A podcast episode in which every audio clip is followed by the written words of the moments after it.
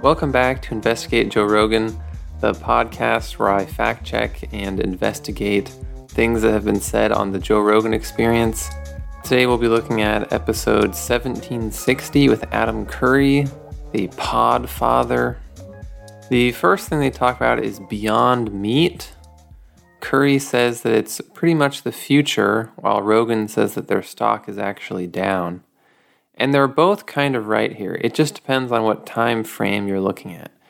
The stock of Beyond Meat Incorporated is up from where it was a month ago, but is down from where it was a year ago. Some people say it's going to be a big market in the future, so the company is going to go crazy. And other people say that's probably going to be big, but other companies are going to cut in. This is not a financial advice podcast. You will have to go figure it out. I don't know what stocks to buy, to be honest. They also discuss alternative medicine a lot. Curry says that originally there were homeopaths and allopaths when modern medicine was starting. Allopaths, meaning real doctors, got funded by the Rockefellers, and so they ended up taking over. He also says that ranchers in Texas figured out a cure for cancer. The terms homeopath and allopath were created by a guy named Samuel Hahnemann in 1810.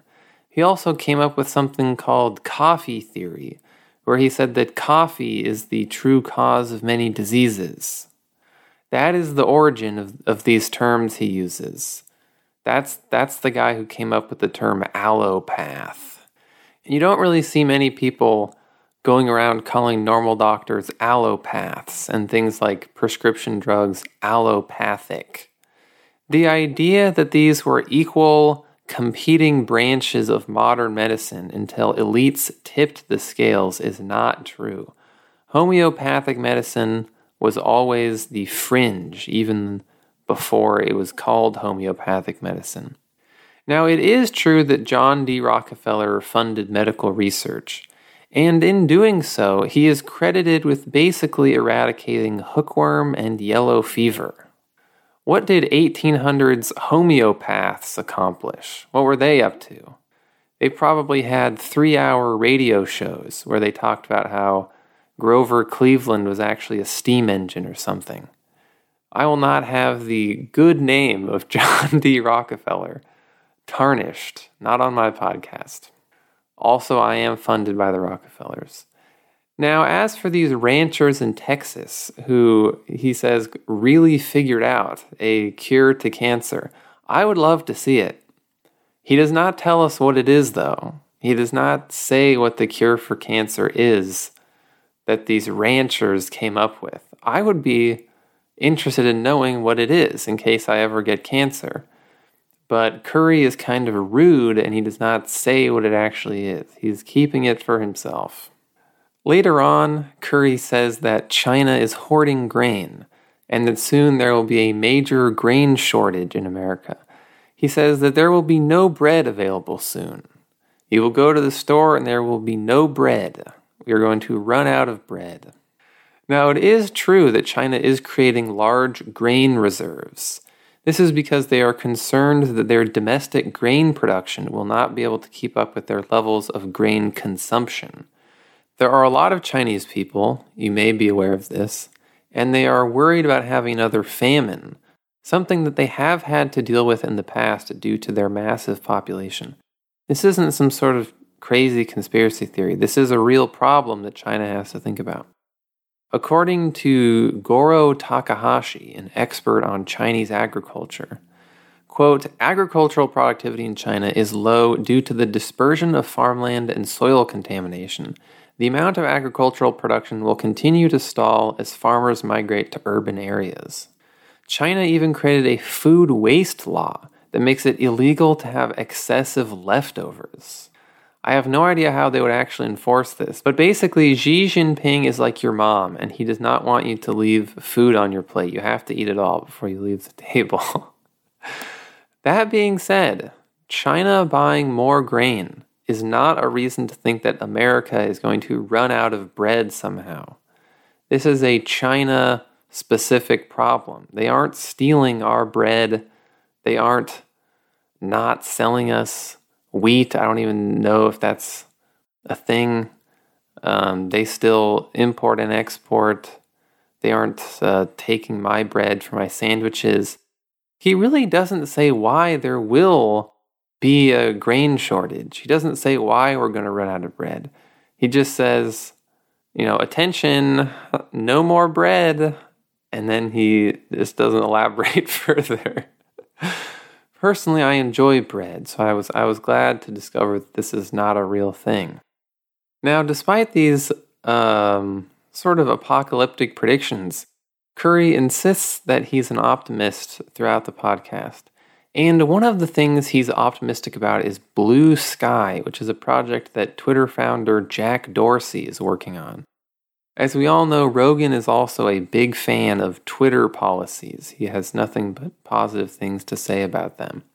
Curry describes Bluesky as a sort of decentralized Twitter. But what Jack Dorsey is trying to do, really, is put all social media onto one standard. And this could just as easily make censorship even easier as he could then ban people on every social media website at the same time. It really doesn't matter though, because this will never happen. Facebook will never go along with this, and there's no reason for them to give up power uh, just because Jack Dorsey is like a schizo. Um, it, this is not something that's going to happen. They also discuss beef. Curry is a big fan of beef. He says people used to live off of beef, and now everyone is a fatty because people aren't eating enough beef. It is true that people eat less beef than they used to, according to the U.S. Department of Agriculture Economic Research. The peak of beef was 1971, when 136 pounds of red meat were consumed per person that year. By 2019, it had gone down to 105 pounds. So I guess he thinks that a 23% decline in beef consumption caused people to become fat. This is perhaps the most American theory of obesity I have ever heard. And I like it. I think this is an amazing and patriotic theory, but it is probably not accurate. The actual reason people are fatter now is simply because people eat more now. According to Pew Center research, the average American ate 2,481 calories a day in 2010. That is 23% more than in 1970, which is the earliest year they had this data. This is the reason people eat more now. It is not a big mystery where there's syrup being injected into things because of JFK's pet horse that tripped down the stairs or whatever. It's because people are eating more. One of the other conspiracies that Curry supports is the idea that the CIA is behind the current protests in Kazakhstan. He says this is to stop a Russian pipeline to China and a Chinese railroad to Europe. One of these things is kind of plausible. The Soyuz Vostok pipeline, however, which is going to run from Russia to China, is going to be through Mongolia, not Kazakhstan. Maybe the CIA just got mixed up and they caused a civil war in the wrong country, but this doesn't affect the pipeline really. It would genuinely mess with China's new Eurasian land bridge project, however, if Kazakhstan were to somehow have a change of leadership and that leadership was antagonistic to China or something. This would be bad for China. The protests aren't related to the country's relationship with China, however, at least as far as anyone can tell. Protesters aren't talking about China. This doesn't really have anything to do with China, at least on the surface. Russia has said that America is behind all of this, but they say America is behind everything. Now they might be right, but you can't just you can't just believe Russia on this sort of thing. I can't find any real evidence that America is behind this, but I guess it is possible. It also seems like something that could have just happened organically, though, without the help of the CIA. There's plenty of things worth protesting over there. Just because someone potentially stands to gain from something doesn't mean you can just say that they did it. For instance, I would benefit from Rogan having exclusively right wing conspiracy theorists on JRE from now on, because it would give me more to talk about. But you can't just say that I'm the one causing these people to be on JRE. You have no evidence of that, although you might be right. You don't know. Around this time in the episode, Curry kind of randomly says that when he grew up in the Netherlands, it was illegal to unplug your phone, and there was a 90% income tax. Neither of these things are true. He has misremembered his childhood here. As they discuss what they see as the general collapse of society, Rogan says that police are no longer prosecuting less than $1,000 of theft. This is not true and comes from a misunderstanding of Prop 47 in California, where Rogan used to live, and similar propositions in a bunch of other states that are basically the same thing. It doesn't just make it legal to steal anything that costs less than $1,000. It changes shoplifting things that are less than $1,000 from a felony to a misdemeanor. You can still get six months in jail for shoplifting something less than $1,000. If they were legitimately not pursuing or prosecuting the theft of things that cost less than $1,000, I would not be wasting my time making this dumb podcast. I would be stealing everything out of Walmart. Slowly. I would grab a sandwich. I would grab some milk. I would grab some macaroni and cheese. And every day I'd go to the store and I would just take what I needed. Um, then you would just need money for what? Like rent and stuff? Um, that is how things would work. But that is sadly not the case. The reason these shoplifting mobs have gotten away with it is not because the cops have no desire to stop them, but because they cannot stop them. You just can't stop a whole mob of people who run into a store unless you're prepared or you have some sort of plan. It's kind of like a riot. You know, once it's going, you can't really stop it. It's just a good tactic. The cops have just been sort of outplayed on this one. They also talk about energy. Curry says that you cannot get natural gas installed in your house anymore in Texas. Uh, this is not true. You can. You can get all the natural gas you want. Doesn't this guy live in Texas? I don't understand why he thinks this. I think he's just really out of touch, is the problem. He also says that Germany closed all natural gas and nuclear power plants, but then they reversed everything and turned them back on. Germany is currently phasing out all nuclear power. They aren't switching them back on, they're just getting rid of them. He was saying this as if it were some some sort of conspiracy, but I don't even really get what the conspiracy would be here. I wish there was a secret government plot to run everything off of nuclear energy. That would be great. Finally, a conspiracy to do something useful for once. But this is not real. This is a made up thing. He also says that the recent major power outage in Texas was because energy is traded like stocks and companies didn't want to fire up a generator at a loss. He also alludes to a German company that somehow caused this all to happen. The power outage happened because the Texas grid just wasn't prepared for a severe storm, so it froze and got damaged. You can't uh, trade energy like stocks. I don't even know what that means companies didn't refuse to turn on the power grid because they'd be losing money. If they could have turned their power on, they would have, because they actually would have made lots of money, because people wanted to use that power, and the Texas grid is kind of privatized. There's also no shadow German company that caused all of this. I couldn't even figure out what this theory is based on. It is so out there. I cannot find anything like it on the internet.